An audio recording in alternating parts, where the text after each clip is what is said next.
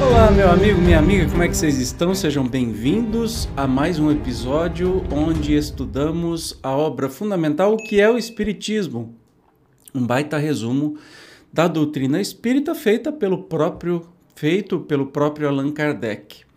Hoje nós vamos continuar o segundo capítulo, que é um noções elementares do espiritismo, vamos falar sobre contradições. Então vamos lá, contradições. As contradições que frequentemente se notam na linguagem dos espíritos não podem causar admiração senão aqueles que só possuem da ciência espírita um conhecimento incompleto, pois são a consequência da natureza mesma dos espíritos, que, como já dissemos, não sabem as coisas senão na razão do seu adiantamento, sendo que muitos podem saber menos que certos homens. Sobre grande número de pontos, eles não emitem mais que a sua opinião pessoal, que pode ser mais ou menos acertada, e conservar ainda um reflexo dos prejuízos terrestres de que se não despojaram, outros forjam sistemas seus. Sobre aquilo que ainda não conhecem, particularmente no que diz respeito a questões científicas e à origem das coisas. Nada, pois, há de surpreendente em que nem sempre estejam de acordo. A gente que tem uma ideia do espiritismo como se fosse um oráculo, né? Um oráculo. Ah, então os espíritos têm que saber tudo, têm que dar todas as respostas e tudo mais? Não, não, não, não, não são pessoas. Você acha que só tem espírito iluminado, espírito da, da grandiosidade de Jesus, da sabedoria de Jesus, por exemplo? Obviamente que não. Então, é, vão ter depoimentos contraditórios. Óbvio, você tem todo tipo de espírito respondendo. É a mesma coisa. A gente morre, a gente continua a mesma pessoa, né? Não morre vira santo ou fica o ser super é, sábio do universo. De jeito nenhum, né, gente? Então, temos que tomar cuidado com isso. Espantam-se de encontrarem comunicações contraditórias assinadas por um mesmo nome. Somente os espíritos inferiores mudam de linguagem com as circunstâncias, mas os espíritos superiores nunca se contradizem.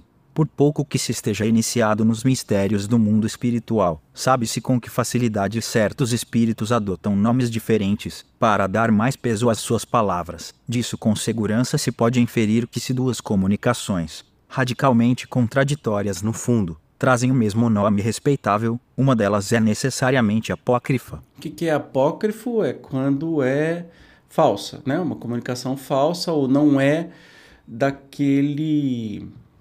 Uh, da pessoa que está falando. Quem dá comunicação com nome pomposo são só espíritos inferiores, né? Olha, recebi uma comunicação aqui de Dom Pedro II. Recebi uma comunicação de Cleópatra. Uh, recebi uma comunicação de Jesus. Espírito feliz, primeiro que se analisa a mensagem, né? Podem ter palavras bonitas, conversas, palavras como caridade, bondade, etc., mas você vai ver que a mensagem ou não quer dizer nada ou tem é, contradições nesta mensagem. Assim se identifica o espírito. Não é porque se recebeu uma comunicação espírita, uma, que ela seja falsa.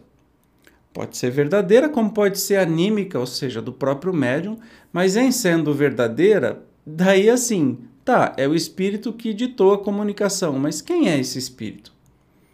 É um espírito moralmente superior ou só de inteligência é superior? Que nome ele está colocando? O que, que é essa mensagem? Entende que pode ter contradição porque assim, o mundo é feito de pessoas.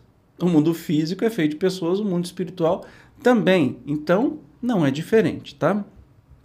Dois meios podem servir para fixar as ideias sobre as questões duvidosas. Primeiro, é submeter todas as comunicações ao exame severo da razão, do bom senso e da lógica. É uma recomendação que fazem todos os bons espíritos, abstêm-se de fazer. Lá os maus, pois sabem não ter senão a perder com esse exame sério pelo que evitam discussão e querem ser cridos sob palavra. O segundo critério da verdade está na concordância do ensino. Quando o mesmo princípio é ensinado em muitos pontos por diferentes espíritos e médiums estranhos uns aos outros e isentos de idênticas influências, pode se concluir que ele está mais próximo da verdade do que aquele que emana de uma só fonte e é contradito pela maioria. Ver o livro dos médiuns, capítulo XXVI. Revista Espírita, abril de 1864, Autoridade da Doutrina Espírita, Controle Universal do Ensino dos Espíritos, o Evangelho segundo o Espiritismo, Introdução.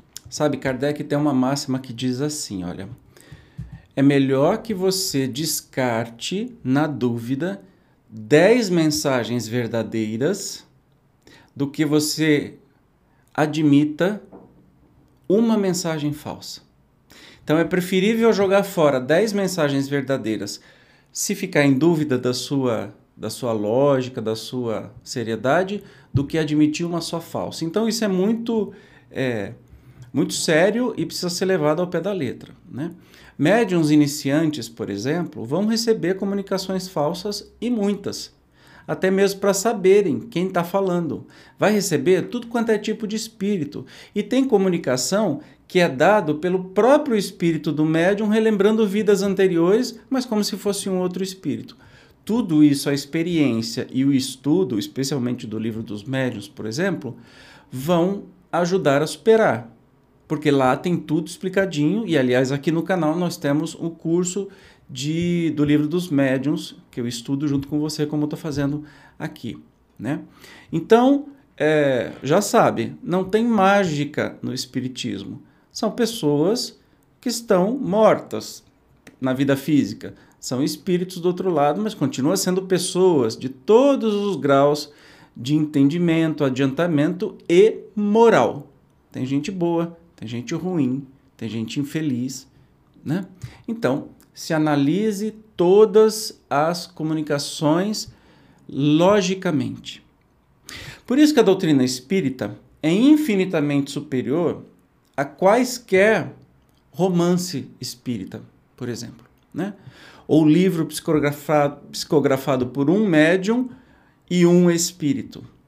Porque a doutrina espírita, você tem centenas, até milhares de espíritos e médiums trabalhando no mundo inteiro para ser composta a doutrina espírita. Não me venha querer comparar um livro da doutrina espírita, o livro dos espíritos, por exemplo, que foi feito durante tanto tempo, com tanta gente, com tantos médiums, comparar com um é, livro dos mais consagrados, dos autores consagrados, espíritos e pessoas e médios, etc. e tal. Mas não dá para comparar. Entende? Se naquele livro, naquele romance espírita, tem alguma coisa que não foi dita ou contraria a doutrina espírita, esquece aquilo, fique com a doutrina espírita. Entende a diferença? Muitos médios e muitos espíritos reunidos pelo maravilhoso e super cientista Kardec. Aí, um espírito e um médium, não precisa falar, né? Maravilha, hoje foi tranquilinho. No próximo, nós vamos continuar estudando este capítulo e vamos falar sobre a consequência do Espiritismo. Eu te espero como sempre. Até lá. Tchau.